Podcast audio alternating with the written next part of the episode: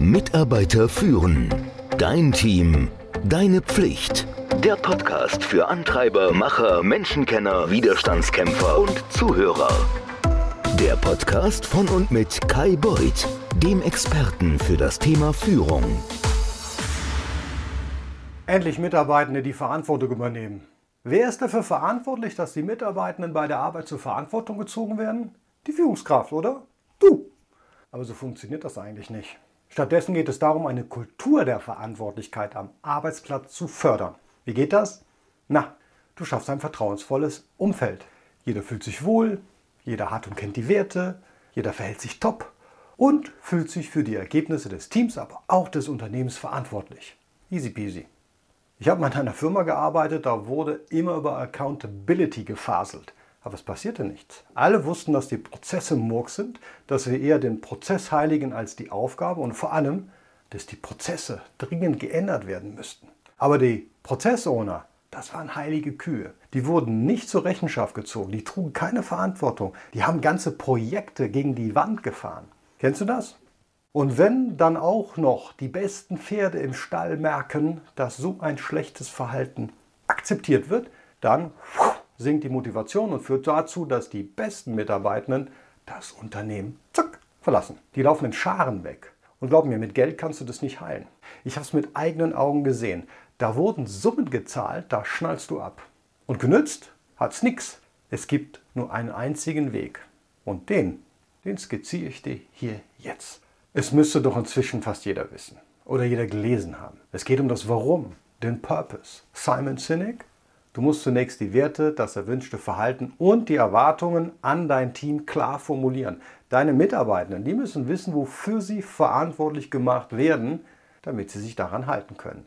Wenn sie für die Nichterfüllung von Erwartungen kritisiert werden, die nie formuliert wurden, das kann nicht klappen. Ist doch logisch. Und bei der Stimmung, da geht es abwärts. Wer lässt sich schon gerne anmachen für etwas, was er gar nicht wusste? Um eine Kultur der Verantwortlichkeit zu schaffen, da solltest du deinem Team genau sagen, wie Erfolg aussieht, was das Verhalten, die Arbeitsprodukte und die Ergebnisse angeht.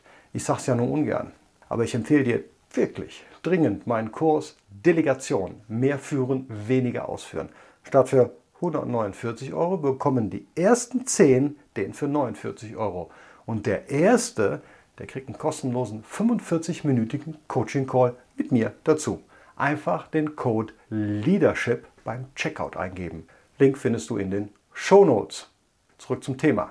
Achte bei deiner Kommunikation darauf, dass die Erwartungen also klar sind.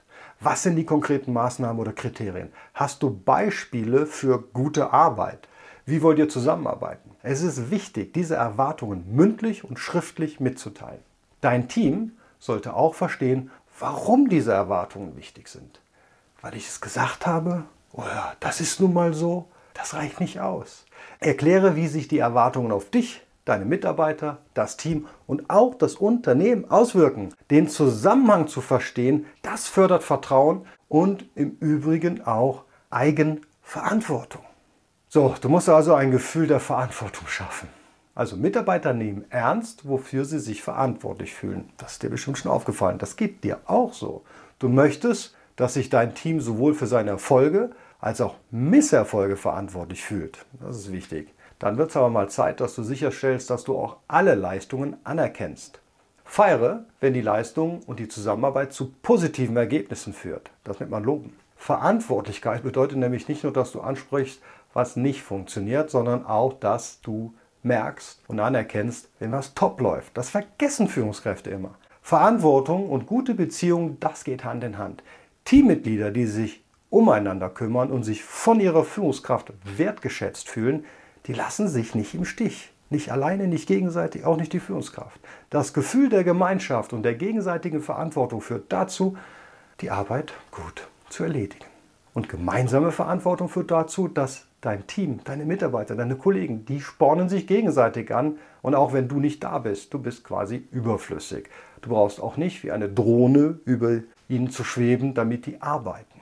Du weißt nicht, wie du Beziehungen im Team etablierst? Da gibt es einen hervorragenden Leitfaden zu. Vielleicht schaust du erstmal in den kostenlosen Kurzleitfaden. Die ersten fünf, die mir eine E-Mail unter kai.mitarbeiterführen.com schreiben, bekommen den Komplettleitfaden kostenlos von mir. So, der dritte Punkt ist Lifelong Learning. Da steht an der Schule meiner Kinder. Lifelong Learning. Du hast nun also deine Erwartungen und Gründe erläutert, du hast den Kontext hergestellt und das führt doch nicht zu besserem Verhalten. Warum? Naja, weil dein Team Angst hat, einen Fehler zu machen. Die Mitarbeitenden, die werden sich eben nicht voll verantwortlich fühlen, wenn sie Angst haben, dass sie dran sind, wenn etwas schief geht. Es gibt einen wichtigen, aber einen feinen Unterschied zwischen dem Übernehmen von Verantwortung für Fehler oder verfehlte Erwartungen und dem Beschuldigen für das, was schiefgelaufen ist. Wenn etwas schief läuft, was irgendwann einmal passieren wird, flipp nicht aus, zeig nicht mit dem Finger auf die Person. Es hilft auch nicht aufzuzählen, was die Person alles hätte tun sollen oder was hätte noch gemacht werden können. Wenn das Umfeld passt, dann sehen die Mitarbeitenden Misserfolge als Teil des Lernprozesses an. Du musst es schaffen, dass dein Team Fehler zugeben kann. Das verbessert im Übrigen auch die Beziehung und führt dazu, dass jemand die volle Verantwortung übernimmt. Ein vierter Punkt, Feedback. Feedback geben, unbedingt, immer, zeitnah, direkt. Du musst über Erfolge, aber auch über Fehler mit dem Team reflektieren. Also ich mache es vierteljährlich mit dem Team. Ist mir fast schon ein bisschen zu, zu viel Zeit dazwischen aber ich mache es dauernd in den One-on-Ones. Keine Woche sollte vergehen, ohne dass du dich über den Stand der Dinge informierst und Feedback gibst. Erinnere dich an all die positiven Sachen, die du beobachtet hast und sprich alle, ja, ich sage es immer mal, besorgniserregenden Trends an. Beispiel, was mir kürzlich wieder aufgefallen ist, chronische Unpünktlichkeit. Erkläre, was dir aufgefallen ist, welche Erwartungen du hast und warum dieses Verhalten problematisch ist für den Erfolg der Person, des Teams, des Unternehmens ist. Dann gib deine Mitarbeiter die Möglichkeit, seine eigene Sichtweise zu äußern. Und mit all diesen Informationen könnt ihr anschließend gemeinsam nach Lösungen suchen. Mein Lieblingspunkt Nummer 5, Wasser predigen und Wein trinken. Es, ich sehe es immer wieder, es ist unglaublich. Ich sehe es so oft und das geht nicht. Man muss das Gegenteil machen.